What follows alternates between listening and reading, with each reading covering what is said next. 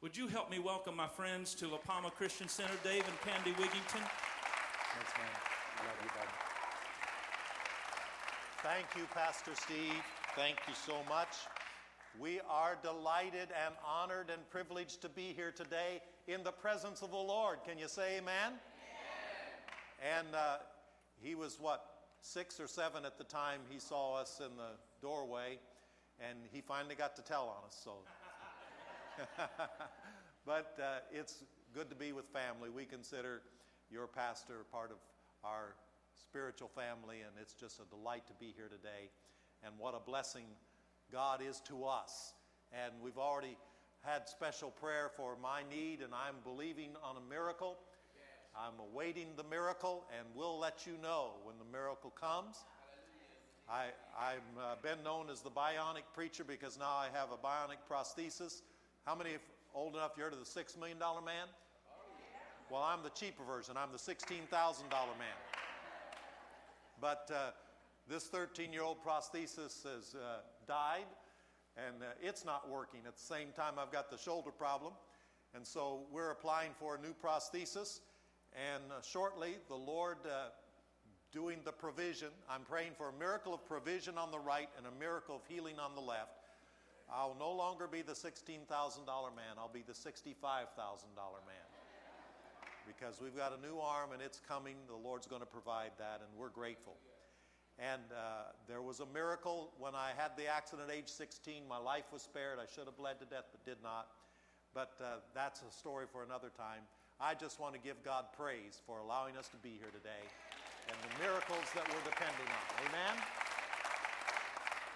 Candy's going to come and tell you about Mission of Mercy. They're in 40, they're taking care of 40,000 children in 16 countries of the world, but she's going to narrow our focus today and show us some kids that you can make a difference in their lives. Thank you.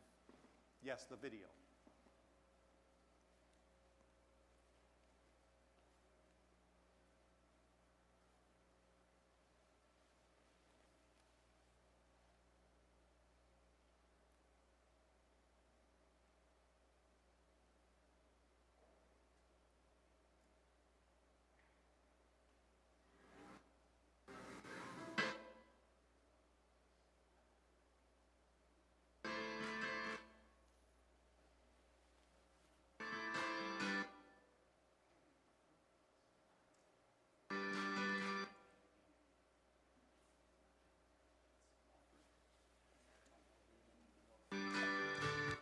Just uh, switch to the DVD there. Just switch to the DVD. It's two minutes. This one's one minute, so we got another minute. The one you use first service, that's fine. It's the third one on the menu. I think it's the third one, the shortest one on the list.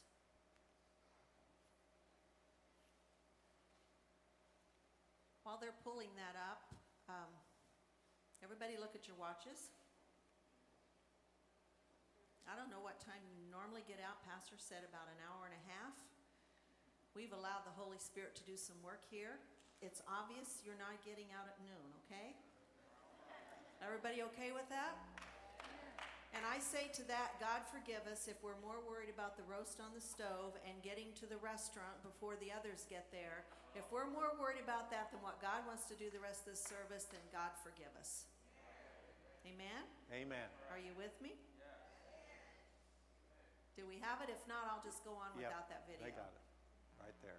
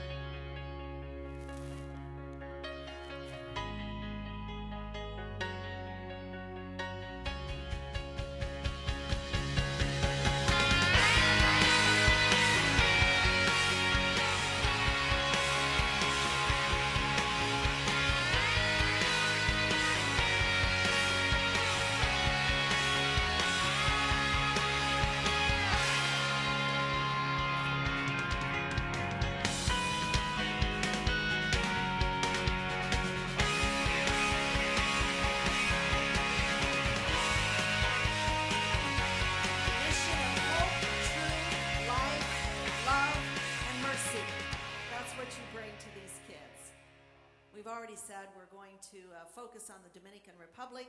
I talked with Pastor some months ago, and uh, La Palma is going to be partnered with us in a community outside of uh, Santiago, uh, Dominican Republic. Santiago is the uh, second largest uh, city of D- DR, and but this is a small community outside, a very poor community where things that we take for granted, sanitation, running water, electricity, are very scarce there, and the children, the families don't have a lot. A lot of the Dominican um, families are left without a father and uh, even even a mother sometimes, and the children live with the grandmothers who um, don't have even jobs or a way to feed the kids. And anyway, you guys are going to partner with us in one of our projects and help sponsor those kids and provide um, food, all the medical needs, um, education or education supplement, whichever the children need. And uh, of course, we teach them about Christ. We give them a lot of social development because of a lot of issues that they face there. A lot of these kids end up on the street, uh, end up in abuse, um, all the things that you can imagine horrible. And so, um, but we provide life, hope, truth, love, and mercy for those kids and uh, give them. I, am just simple enough that I believe that every child deserves a chance. Amen. A chance. I can't promise you your investment, Pastor, in these kids in the years to come. I can't promise you those kids are going to serve Christ. I can't promise you that. I can't promise you that they're going to grow up and get a job and be able to sustain their families. I can't promise you. But I can promise you one thing by your investment, you're going to be giving these kids the best chance that they have. And what they do with that chance, just like what you do with the challenge this morning, is up to them. And so, thank you for giving them a chance. I want to share with you a quick experience I had at one of the projects, and I, I think it kind of explains a little bit of what we do. I had taken a team of ladies in, we'd taken yellow shirts for the children and those fabric markers. By the way, that's a fun thing for your team to do, and the kids design a shirt. And they have fun with the craft, and then it gives them a new shirt. So they had on their bright yellow shirts, and they were lined up um, to get their lunch. And I was standing at the big black op- uh, pot open over the fire, dipping lunch. And I, I looked down the way, I saw a little girl didn't have one of the yellow shirts on. I thought, well, she got missed. I want to make sure she gets a shirt before the end of the day. And she got closer, but there were other things that were different about her other than the shirt. Um, one thing I noticed immediately the children are happy they are happy. They have nothing, but they're happy. But this little girl looked very sad. She was very dirty. Her hair was matted. Her tummy was protruding. I handed her the bowl and looked into those big dark eyes, and it was just kind of like they looked off in a distance. She took her bowl, went over and sat down, she began to eat. Began to inquire about the little girl, found out she wasn't really supposed to be inside the gate. Now, the, our projects, including the project in the Dominican, the children need to be registered and they need to be uh, sponsored to be in, in, to be a part of the program. The reason being, we're not just a feeding program, okay? Um, we do have areas in the in the world that are desperate that we do feeding programs, but these projects are not just feeding programs. We provide all those other things I listed earlier, and so we can't just open the gate to everybody because we can't. It takes money to operate the program. You understand that? And so we provide those things for these children who are registered. But this little girl got in the gate. She wasn't a registered child, but we didn't make her leave. She stayed for the day. So she began to eat, and in this country, um, the, the, poor children don't have silverware in their homes. So in the project, we do the same um, because that's what they're comfortable with. So she began to eat with her hands. Now, the, the right hand is the spoon and fork, the left hand is their toilet paper and that's the way they live. So they only eat with their right hand. The left hand is unclean. But this little girl took both hands in the bowl and began shoving the food in her mouth. It was coming out. She couldn't swallow it as fast as she was putting it in. She was so hungry. She finished off her bowl and then she took her finger and began to do this. And then she took the bowl up to her mouth and lick, lick, lick, lick, lick. It was obvious she was so hungry. Well, I wasn't the only one watching the child. The little girl next to her, who did have a yellow shirt on, was watching her. And um, I think probably mainly because she was using both hands. That's very unusual. But I stood there and I, I, I watched this little girl and then I saw the most beautiful thing I think I've ever seen in all my travels. I saw the little girl sitting next to her, and she wasn't a family member. She didn't even know the little girl, I found out later. But I saw the little girl next to her take her bowl that was half full. You're ahead of me. And I saw her take that bowl and slide it over to the lap of that little girl. I have to tell, I thought my heart would jump out of my chest. I, I wanted to say, No, sweetheart, don't give up your food. I knew this was probably the only meal she would have for the day, and it's a very important meal to them. But I tried to climb in the mind of that little girl who gave her food away, and I thought, you know, she had to know that tomorrow, the next day, and the next day, she's coming back. And she's going to get food and all the provisions, but she didn't know about this little girl. She just assumed she wouldn't be back. So she gave up her food. I quickly got the bowl, went over to the pot, scraped the bottom, literally scraped the bottom to give this little girl more food. And before I go any further, because I forgot this the first service, I made sure before I left that week that little girl was enrolled in our program so she could come back, okay? That was important. Just a little quick story so that you kind of understand the difference in the children that are in the program as opposed to children out on the street who are not in the program. It makes a huge difference in their life, and that's what you're going to be doing for these Dominican children. And, and my prayer is that as, as you continue to partner, we can add more children to the program and bring more children into the program. That's my prayer and desire, and that you're going to build a relationship with those kids. Now, here's the thing, okay? It takes $34 a month for the kids to be in the program. That's a little more than $1 a day to provide the things that we provide for them. $34 a month. Now, everybody, look, we're right here, okay? I don't want your tithe money. Your tithe goes to build this church. You understand that? I don't want that. Robbing Peter to pay Paul doesn't fix anything, and it's not God's way.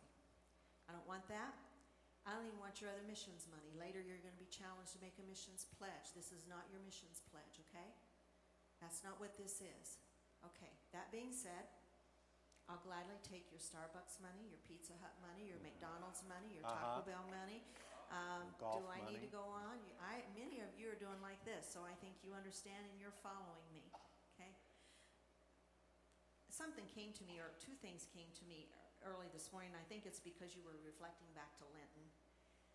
But I remember my mom saying, and my dad, they were, my mom and dad were givers. I mean, when missionaries came by, they would literally get, my dad literally gave the coat off his back one time in the wintertime to a missionary. So when you say they'd give the coat off their back, they would do it.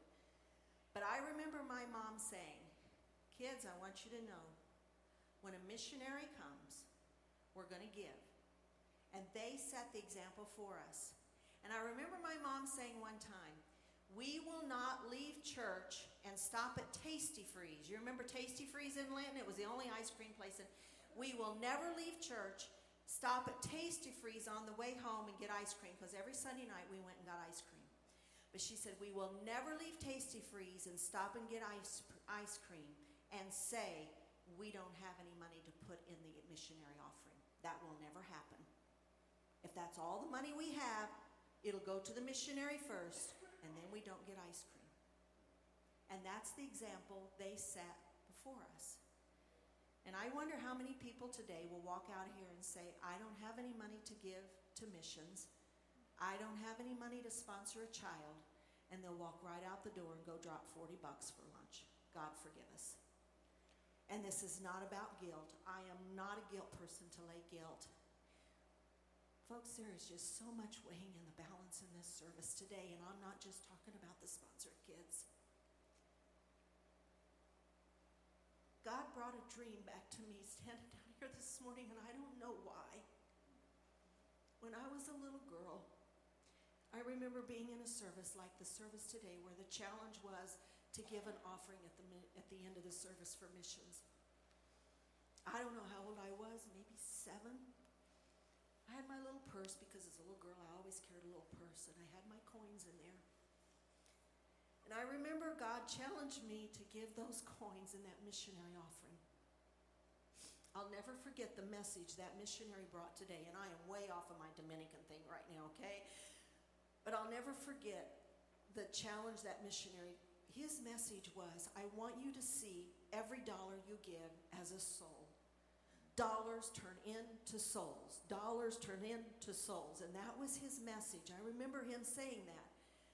And the truth is, it does, because the money that you give for missions allows pastor to give to missionaries and invest in projects. And what they're doing out there, spreading the gospel, why? To win souls. So that was what this missionary was bringing. God had told me to put these coins in, and I didn't do it. I don't know why. I evidently had some little plan for those little coins in my purse, and I argued with God, and I walked out of the service, and I didn't do it. God brought back a dream to me standing there on the front row this morning. I had a dream that night, and a dry, I had gone to heaven. Jesus was there. And in my dream, I saw this face. It was an African face. And in my dream, God said, He's not coming to heaven because the money you should have given was what would have won him to the Lord. Now, I'm not going to go into all the theological stuff there, okay? I'm just telling you a dream I had as a little girl. And I'm thinking, God, what is it you want us to do this morning that you want to transform into lives in the kingdom? And is it possible that if I hold on to my dollars today, there will be souls that might not make it into the kingdom because I was selfish. I don't know. I just felt like I had to share that with you. So, when the challenge is given later this morning, folks, don't walk away from the challenge. Don't walk away from the challenge. Well, I need to get back to my Dominican now. The ushers are coming, and I challenge you to sponsor a child today and give up Starbucks or something, okay? And change the life of a child. Partner with this church. By the way, they're going to be taking some teams down, and uh, first team will be going next year sometime, and some of you will go meet your child. Pastor? I'm just going to uh, just piggyback with you, Candy, real quick. Folks, I want you to understand the significance of what is being brought to you today. Candy represents Mission of Mercy, and uh, an organization like this will come into a church like ours, and they will just usually present any number of, of regions or countries and children because the need is so great around the world. But we had a strategy that I believe God birthed, the Holy Spirit birthed this. We are going to adopt a, a village, really, a, a, a region, a little area of the Dominican Republic that we can build a relationship with year after year. I, I, I, asked her if she would, or she actually suggested, but I loved it, uh, if she would pick a, one of the pastor's sons. I, Karen and I have already adopted one, a PK. Pastor Dave found one that wants to be a pastor, and they've already adopted him.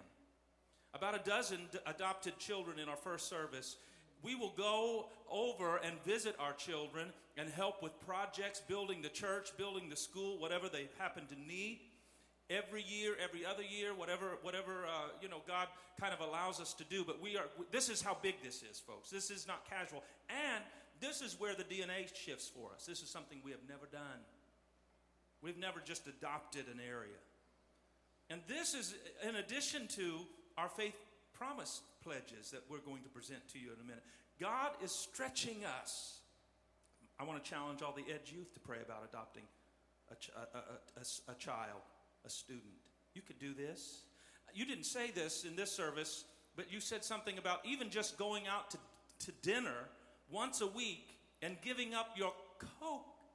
Just what you would a family of four, you could still go to dinner and just drink water, and that would be enough. If you do that once a week, you say, that's enough. That money that you would spend on a soda is enough to sponsor a child. Powerful. All right, I'm getting out of the way. All right, thank you, Pastor. Ushers are coming, and it is true a family of four that eats out once a week.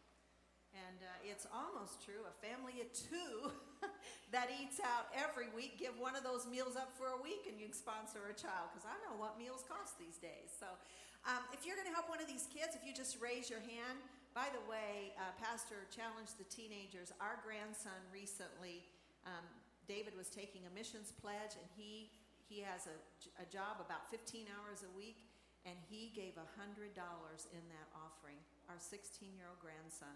And God's going to honor that. Raise your hand.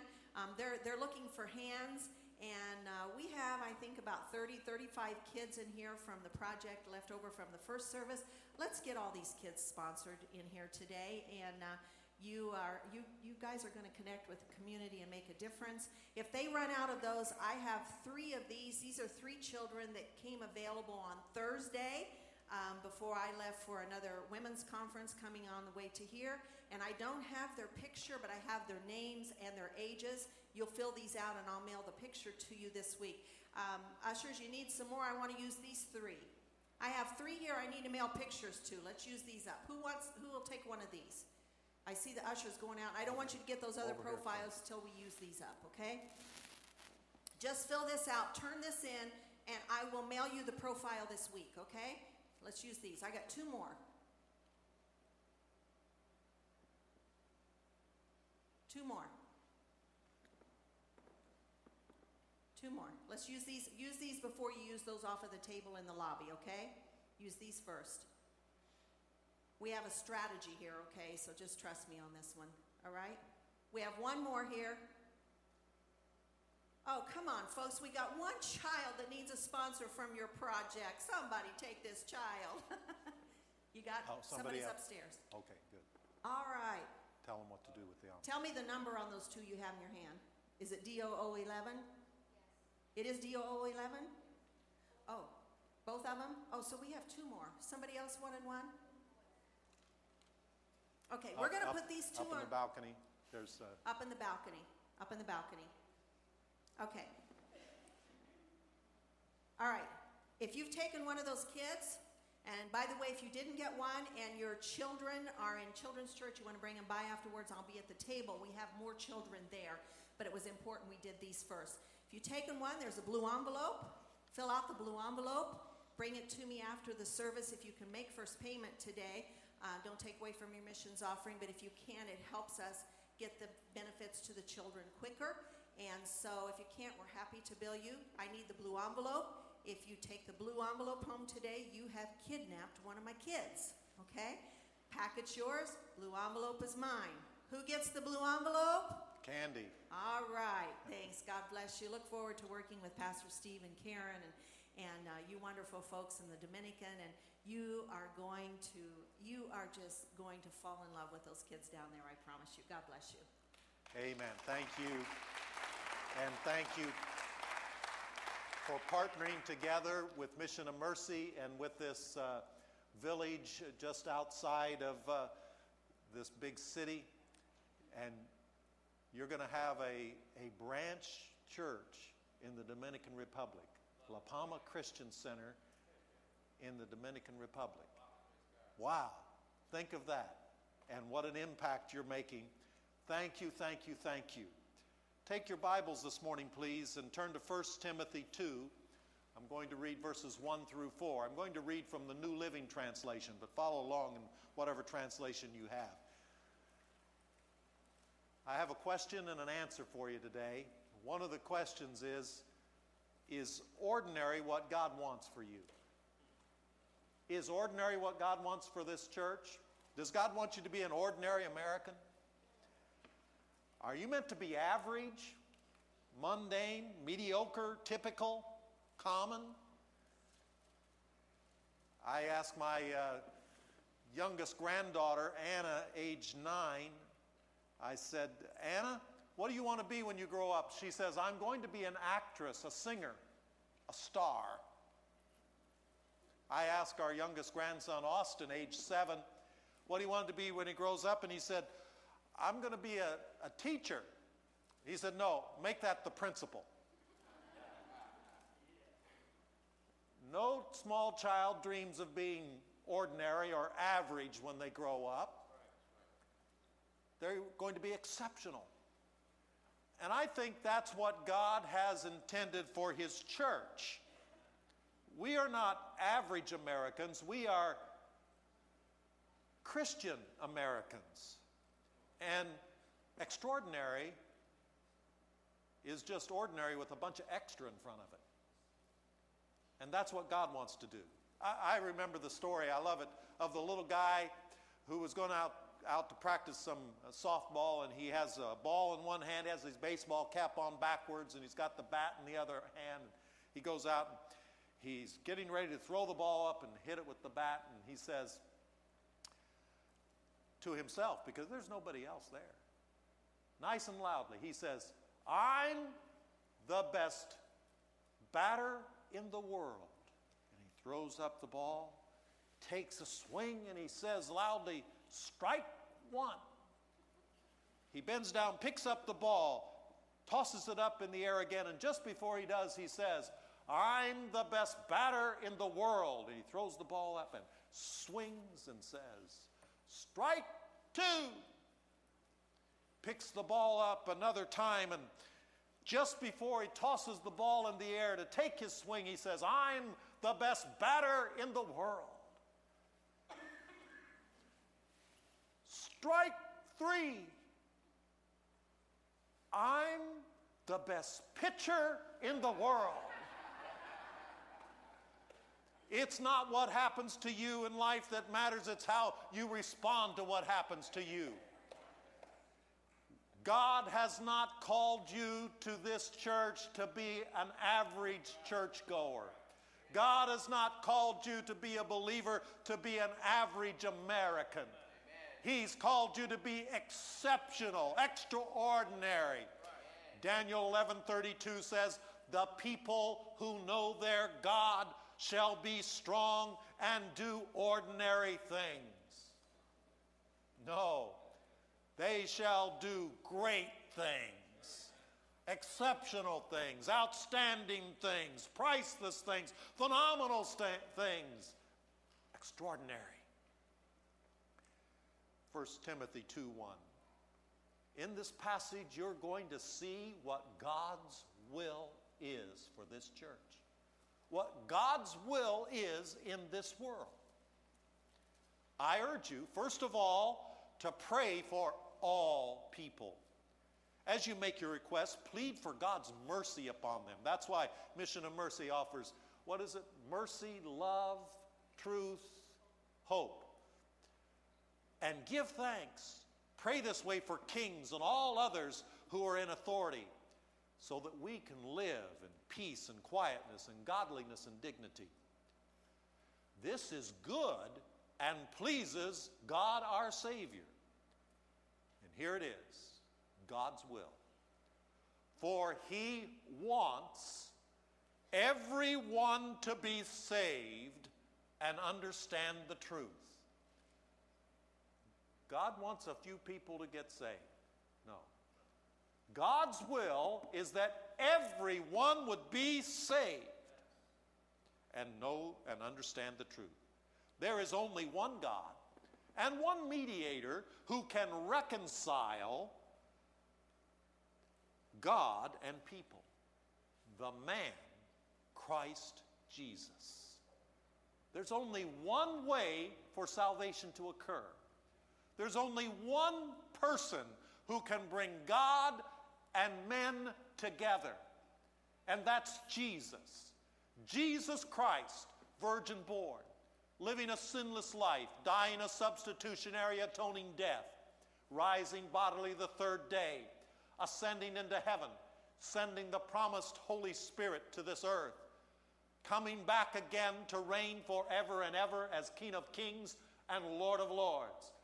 That's the message the world is dying to hear.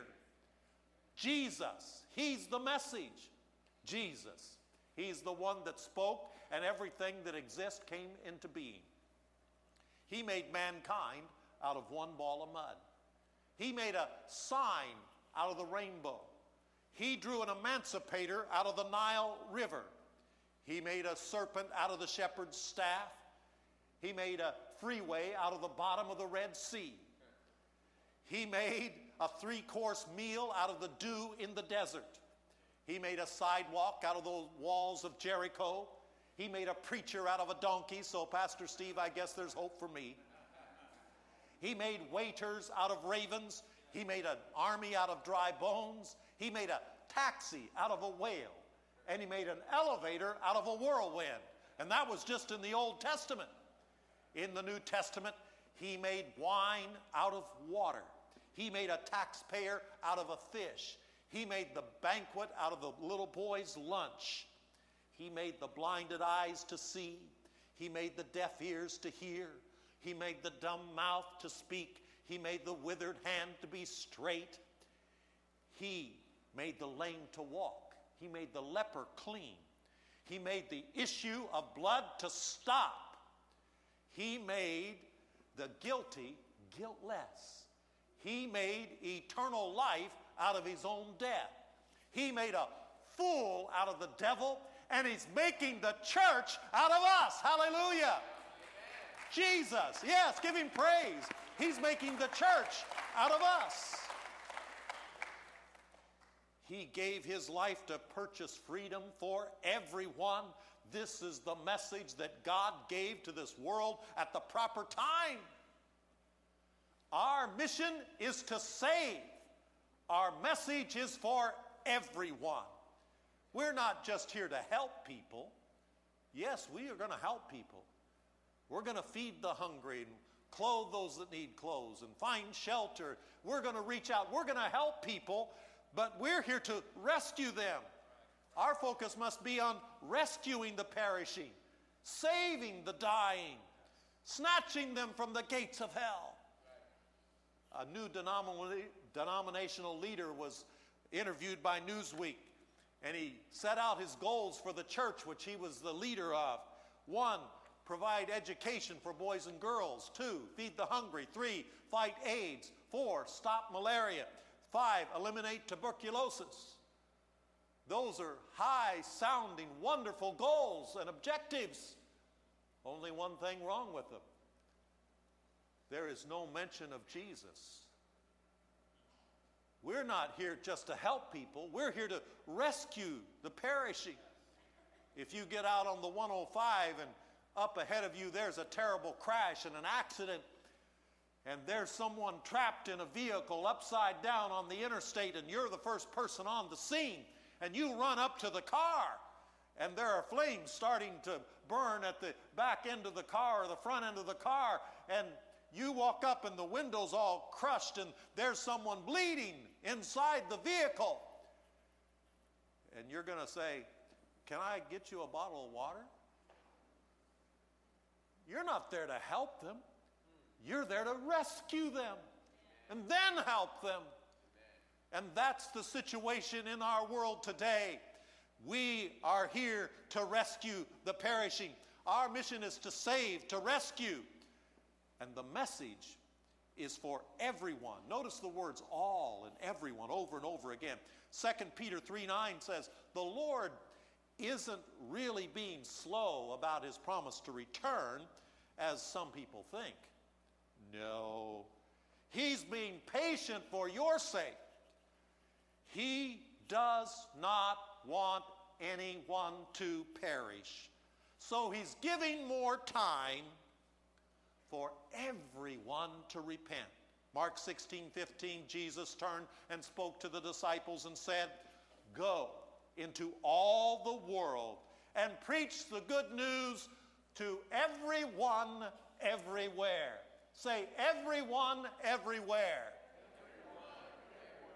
Everyone everywhere. That's what we're called to do.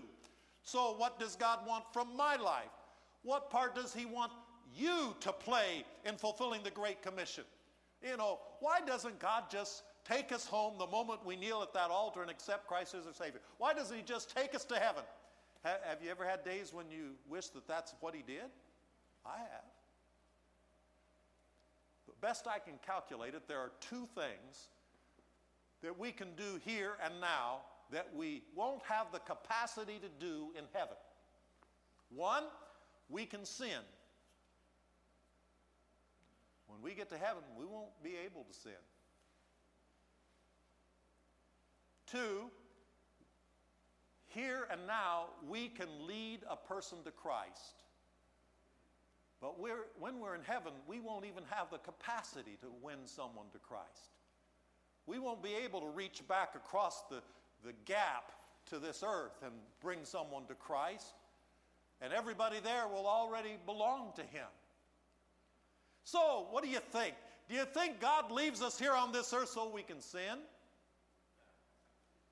Or bring someone to Christ? That's why we're here. That's our reason for being. What does He want from our lives? What part can we play in this great, great commission that He's given us? Well, let's, let's go over a summary of how the church is doing in completing this mission of telling everyone everywhere. Now, is everyone going to be saved? No. But everyone must have the opportunity. Everyone, everywhere. There are 2.74 billion unreached people in our world. These are people that have never heard. Every time you take a breath, six people slip into eternity that don't know Jesus Christ, haven't heard the good news. 85 people are added to the world's population every minute. That's 5,000 an hour, 122,400 every day, 3,600,000 every month. 44 million a year are added to the population of planet Earth. In India alone, India is this little peninsula right here, and yet more people live in India than the continents of Africa and South America combined. If you were to preach the gospel in eight villages a day in India, it would take 250 years to reach every village. If all the lost people in the world, 2.74 billion people, were lined up in a single file line, they would wrap the world, they could, walk, could make a line around the world eight times.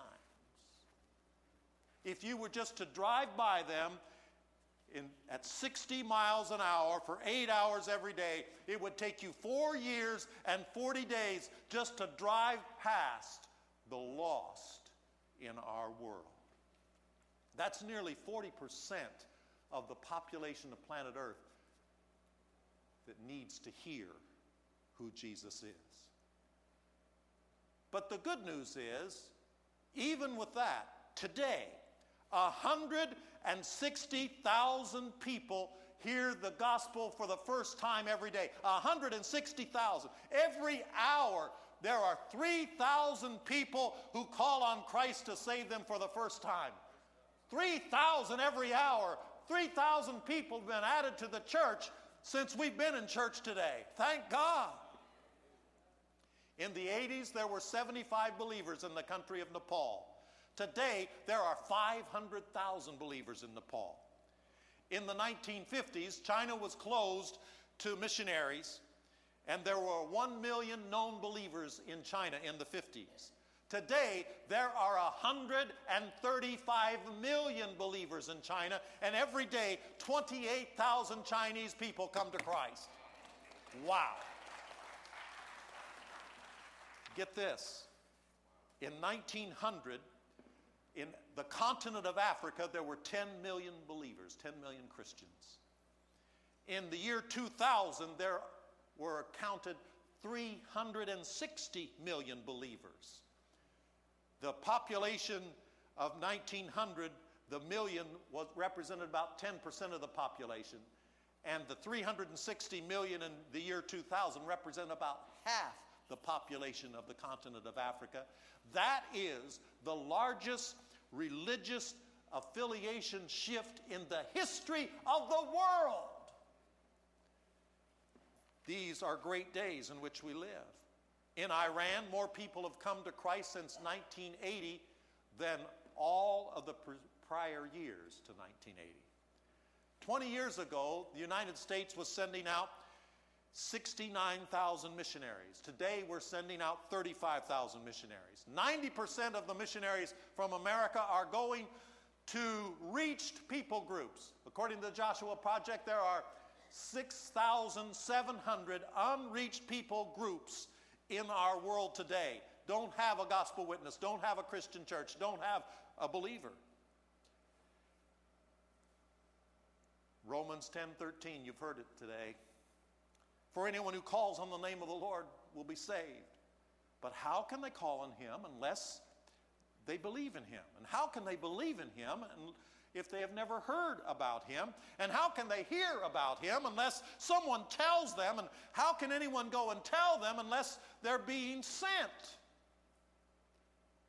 So, we have the Great Commission. It's not the Great Suggestion, it's a command from our Heavenly Father through Jesus Christ, the Lord and Master.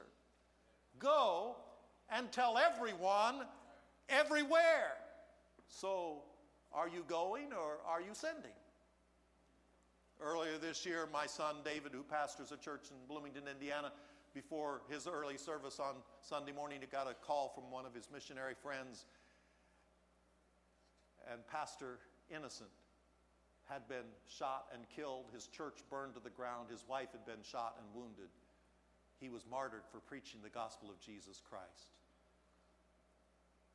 That day, without my son taking an official offering, he received $30,000 from his congregation to rebuild the church that had been burnt down and to build four other churches in that region. Now, that's how the church responds to persecution. We don't go down the street and burn a mosque. We don't riot in the street and scream and yell and shake our fist. What we do is we rebuild the church that's destroyed and build five more. That's how you respond to persecution in the church. Put Pastor Setu's picture on the screen for everyone, please. Since 2002, Pastor Setu has planted 65 churches in Nigeria, in a heavily Muslim area.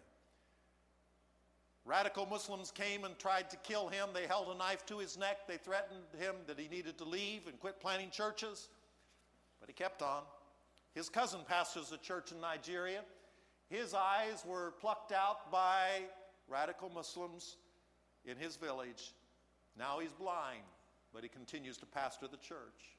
One church was set on fire with 52 congregation members inside. They all died. Pastor Setu moved to a new region to plant a church, and it was, of course, a heavily Islamic area as well. One day, the fundamentalists in that area decided to come after him. They went after his 14 year old daughter, Charity. They went to Charity's school. They drug Charity out into the little square uh, in com- in the school compound. They took all the students and teachers and lined them up and made them watch as they threw her on the ground and brutally beat her, bludgeoned her, and raped her repeated times in front of the entire student body. They left her to crawl home on her own and collapse in her living room with her mom and dad. And when we asked Pastor Setu how and why he keeps going, he said, we have no choice. The only hope for my people, the only hope for Nigeria is Jesus Christ. And so they even planted more churches after they did that to Charity. And then it happened. They got him. Pastor Setu. They killed him. Martyred for preaching the gospel of Jesus Christ. Charity Put Charity's picture up for us. She's a young lady now. Charity told us, she says, I'm damaged goods. She said, No Christian will marry me because I've been raped by Muslims, and no Muslims will marry me because I'm a Christian. They killed her dad, raped and beat her. And you know what Charity's doing? She's planting churches. I tell you this because we don't comprehend the word sacrifice. I ask myself, what have I ever done to sacrifice for the gospel of Jesus Christ? The persecuted church in our world is planting the church. When they killed Pastor Setu, did they stop the church planting? No. The blood of the martyrs becomes the seed of the church. And the church will march forward because Jesus said it in Matthew 24 14. This gospel of the kingdom shall be preached in all the world for a witness, and then the end shall come. It's not we might plant the church, we might grow the church. He didn't say, Upon this rock I might build my church. No. He said, Upon this rock I will build my church, and the gates of hell will not prevail against it. They may kill us, they may take us to the guillotine, they may persecute us, they may draw our blood, but I'm telling you, they will not kill the church of the Lord Jesus Christ. They will not kill the planting and the growing of the kingdom of God, for this gospel, good news, shall be preached into all the world for a witness, and then the end shall come. We think of sacrifice as giving up Coke and having water instead, or giving up a meal once a week so we can sponsor a child or support a missionary. He doesn't ask every one of us to die on a foreign field, no. But He does ask every one of us to live our lives to spread the gospel of Jesus Christ. It's not a suggestion. You see, it's not the will of God that ordinary or average Americans spend more on Christmas than average Americans spend on missions. Average Americans spend three times as much on our pets as we do in spreading the gospel of Jesus Christ. And I love little puppies. Cats, not so much, but. Ordinary or average Americans spend $97 on Valentine gifts. Ordinary average Americans spend $2,700 on eating out. When for $34 a month, you can feed a child for the whole month, plus a whole lot of other stuff. Did you know there are more Barbie dolls in America than there are people? Did you know that last year, $8 billion that people purchased on gift cards and gave to people $8 billion was not spent, it was just thrown away. Did you know that last year in America we spent $11 billion on bottled water when we can turn on our faucet and get it for pennies? And when children and people around the world don't have safe water to drink. It is the will of God that we not be ordinary or average or mediocre. It's the will of God that everyone, everywhere, is touched with the good news, the message of who Jesus Christ is and what he came to do. It's the will of God that we care for the widows and the orphans. It's the will of God that we sponsor children. It's the will of God that we support missionaries and missions. It's the will of God that we not just care for them, but it's the will of God that we rescue them. So, what is the next step? What can you do to change your world? How can you pray? How can you be involved in this world outreach, this global outreach?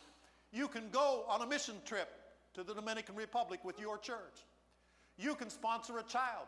You can make a missions faith promise today. You can give in the offering. You can pray for missionaries. You can pray for those that are doing the work. You can, well, are you sending or are you going? Or are you doing both? When it comes to your missions commitment for this year, I think you really have four choices. One, you can do nothing for missions. I'm not going to tell you how I feel about that. But I think from the message you can tell how God feels about that. Two, you can give less than you gave last year to missions. You can say times are tough, economy's bad, I'll give less. That's a value decision. Where are your values? Three, you can give what you gave last year. I, I stretched fa- by faith last year. I gave more than the previous year, and, and uh, that was awesome. Or you can give more than you gave last year and do more than you did last year. You can give more and do more.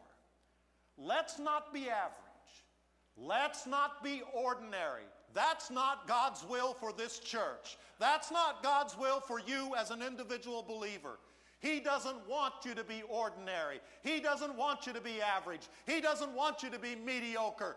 He wants you to be the best batter. And if you're not the best batter in the world, He wants you to be the best pitcher in the world. He wants you to do everything you can do to spread the gospel of Jesus Christ. You say, Sorry, David, it's impossible for me. It's impossible for me to share my, per, share my faith personally. It's impossible for me to give more. It's impossible for me to do more. I'm not a prophet, but this is a prophecy. This gospel of the kingdom shall be preached into all the world for a testimony, and then the end shall come. It's not a question of whether the gospel is going to be preached in all the world or not. It's not impossible, it's inevitable. It's going to happen. And this is the time it can happen more than any other age with the technology and, and Twitter and Facebook and the internet and, and everything that's going on technologically. This is the time we can cross the barriers and the walls and the curtains and we can penetrate the world with the gospel of Jesus Christ like never before. The question is not, is it going to happen? The question is, what part are you going to play in the evangelization of the world? The church will share the gospel with everyone everywhere, and then Jesus is coming. Impossible is just a big word thrown around by ordinary men who find it easier to live in the world that they have been given than to explore the power they have to change it. Power to change the world one child at a time, one person at a time, one missionary offering at a time. Impossible. It's not a fact. Impossible is an opinion. Impossible is not a declaration, it's a dare. Impossible is potential. Impossible is temporary. Impossible is nothing. It's time to rethink possible because with God, all things are possible. It's even possible to change our world. Hear me. It is possible to change our world, and you can begin making that change here, now, in this service. Come back.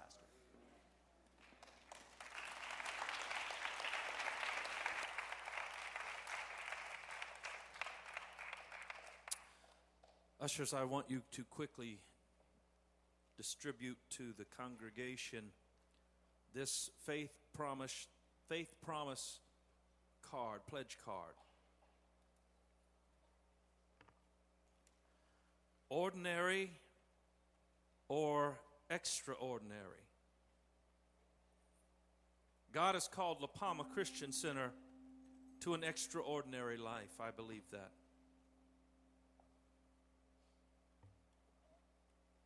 I want each of us to do our part.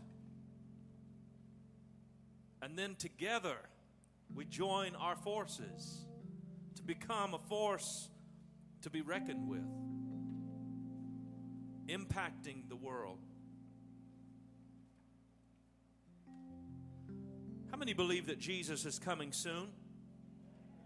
You can say amen. You can wave at me, nod your head. How many believe Jesus is coming soon? I believe it. If we really believe it, then we need to maximize the time that we have here. If he's coming soon, Creighton, then there's not a lot of time left for us and a lot of work to be done. You heard the statistics that Dave brought to us alarming, astounding. How many people have never even heard yet? Folks, we have almost 30 missionaries and several missions projects that we support on an ongoing basis. every month, we make sure that our missionaries get a check and support from La Palma Christian Center. The only way we're able to do that is by you helping us to do that. That's what this weekend is all about. That's what this week is all about. This is our opportunity to push the reset button. I don't know if I said that in the first service or if I said it already here, but we're going to push the reset button on our missions thinking. And we get an opportunity to start from scratch. Now, there are some of you that have been here a, a long time and you know what faith promise cards are all about. This is kind of old hat to you, but let it not become so routine that you're numbed today. I pray the Holy Spirit would speak freshly to us as to what He wants us to do right now. But it says, as God enables me, I will express my faith and help take the message of Jesus to all the world by giving to the missions program of La Palma Christian Center. I understand that this faith promise is a covenant between God and me, and that I will not be asked for payment at any time. And I want to stress that to you. We're not going to be calling you, we're not writing you a, a, a note every month saying, Don't forget. We want you to sign up what you think you can do with the help of God, with the help of the Holy Spirit. In fact, why don't you just why don't you step out on a limb and say, I don't even know if I can do that much. But with God, I'm going to step out in faith. See, that's what a faith promise is all about. It seems that every year God pushes Karen and I out to actually do the fourth option, Dave, which is to do more than we did last year. And it seems like every year I, I try to reason with God, right? you know, God, what we did last year was more than we did the year before, and I think that's pretty good. And, you know, and God is so gracious that He's going to bless whatever we do. But, but if you want to live an extraordinary life and see the extraordinary blessings of God come back on you in your life, you've got to stretch out your faith do things that you say, God, if you don't help me, I can't get this done. That's actually where God wants us to live. I want you to bow your heads real quick. I'm going to pray for you before you fill this out.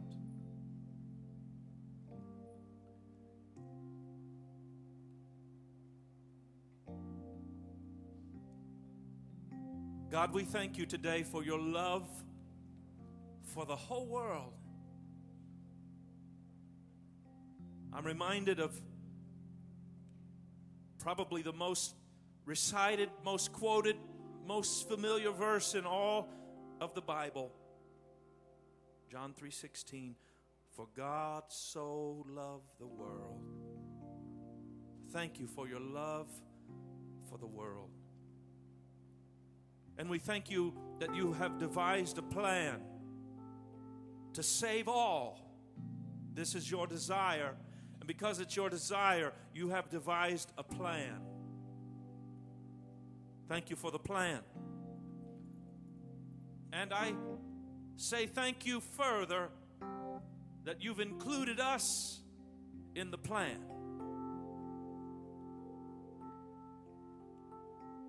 We yield to you today, making ourselves available to be used, both physically and financially. Use us, God. May we give to this cause of evangelizing the world home missions and world missions. And may we also be challenged by the Spirit to go and to do. Speak to us now, Holy Spirit, as to what our part should be. Challenge us, and may we respond to the challenge so that change will be wrought we give you thanks and we give you praise. Pastor Moses is going to lead us in this chorus, and as he does, take a moment, fill out this faith promise card, and we're going to collect it in just a minute.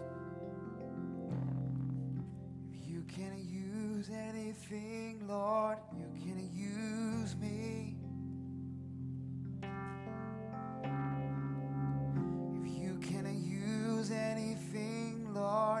Can use me. Take my hands, Lord, and my feet. Touch my heart, and Lord, speak through me.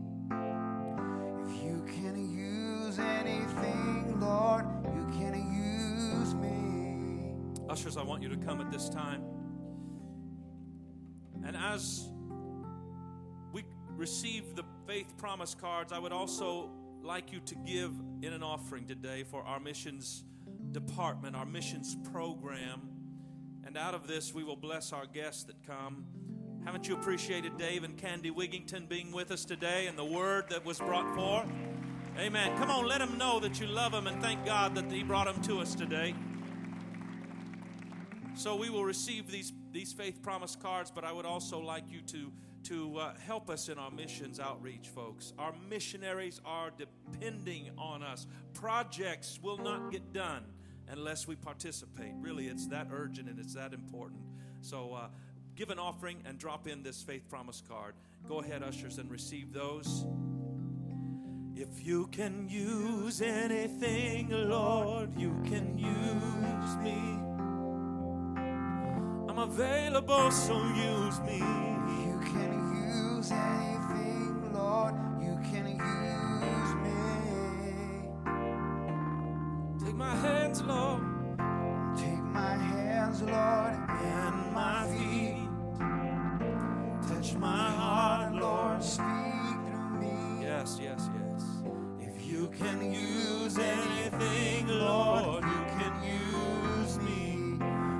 get up on your feet and let's just surrender to God. Can use anything. Surrender your life.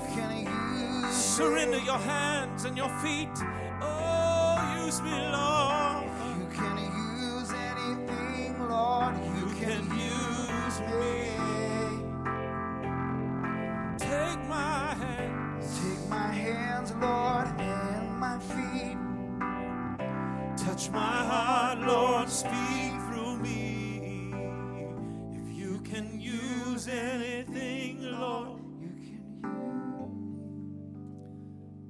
God's desire and God's plan is to use you and to use me to reach around the world.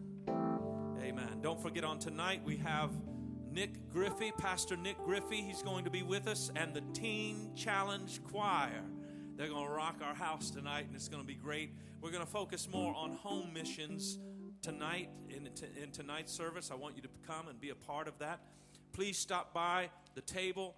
Dave and Candy will be there. You can thank them for coming. And also, if you did not pick up a, a card to sponsor a child, you can still do that. Talk with Candy out at the table. And if you did, please fill out that blue envelope and get that to Candy. And if you can make that first payment, that's bonus. If not, still get her that blue envelope. We don't want to kidnap any children from the Dominican Republic today, do we? Amen. God bless everybody. Thank you for being at our missions convention. We'll look for you tonight.